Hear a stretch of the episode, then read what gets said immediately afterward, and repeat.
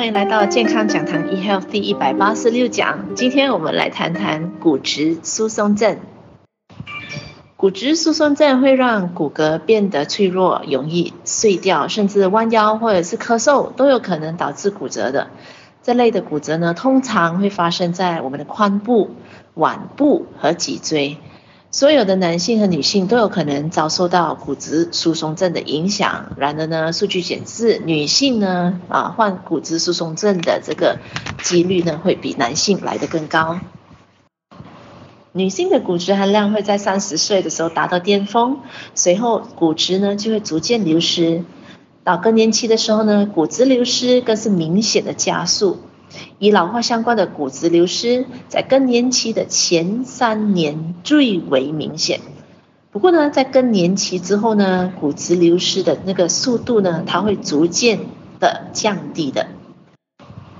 所以今天不管我们是男性还是女性的话呢，照顾骨头的健康呢，一定是从小都要关注的。我们的这个骨密度，它会在我们出生的时候呢，慢慢慢慢的增加，直到。呃，二十到三十岁里边，我们的骨密度就到巅峰期，所以呢，很多时候我们要做对的东西、对的事情，才能让我们的身体的骨密度增加，让骨头肌肉强壮。反而很多时候，往往呢，做了一些错误的这个饮食习惯或者生活习惯，反而呢，呃，得到相反的一个效果了。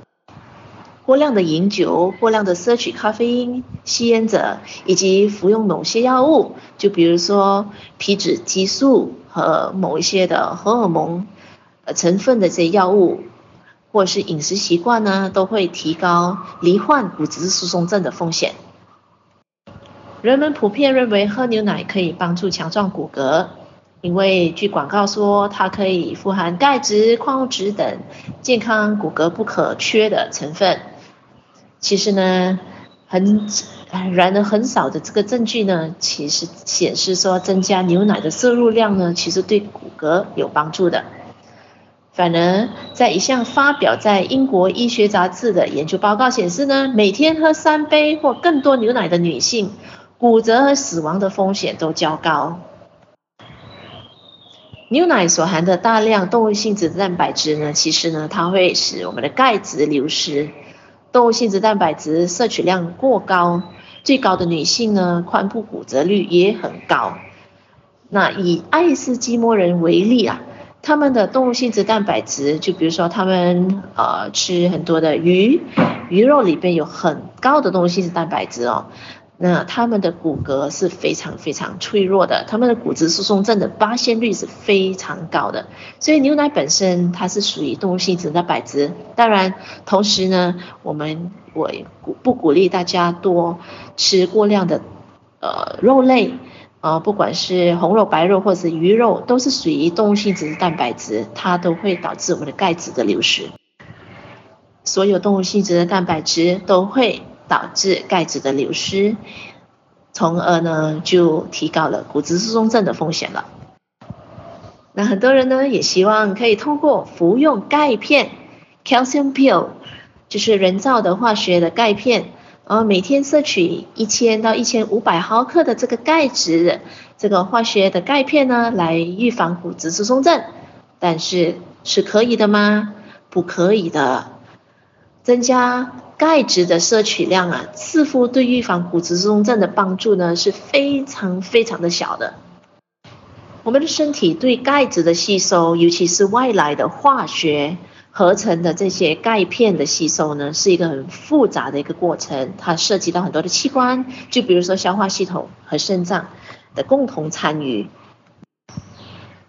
肾功能不健全，或者是有一些肾已经开始不是很健康了，将会导致那个钙质呢不能沉积在骨骼，而是沉积在软组织。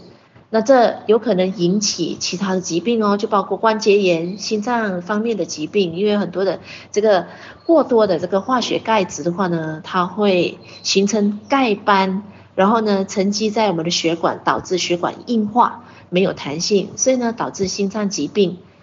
等等的这个风险，甚至有研究显示呢，过量的这个钙质补充剂呢，可以让一个人比较容易导致老年痴呆症的。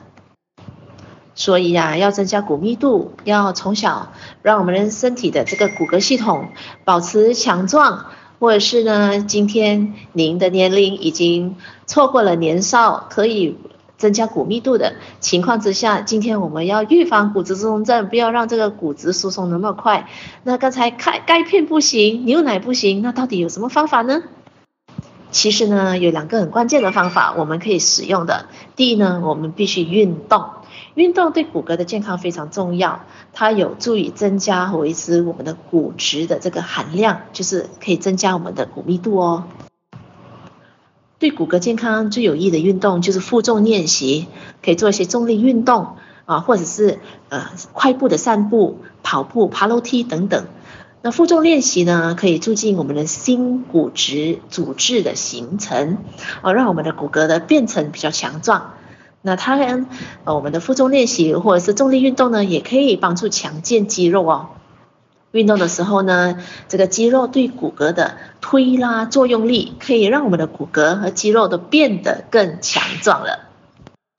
所以今天不管我们是什么岁数，我们是呃青少年，我们是呃有年纪的人哦，尤其是小朋友。最近我们常常发觉到，哎，有一些小朋友啊。也比较容易骨折诶，其实他们的骨骼系统也不是很强壮，所以往往是不是在他们年幼的时候呢，就用错误的方法来让他们的骨折形成一些比较脆弱的一个现象。所以呢，科学家鼓励从小呢，我们需要多运动，而运动呢，可以呃让他们呢这个骨密度以及他的骨骼的这个强度增加。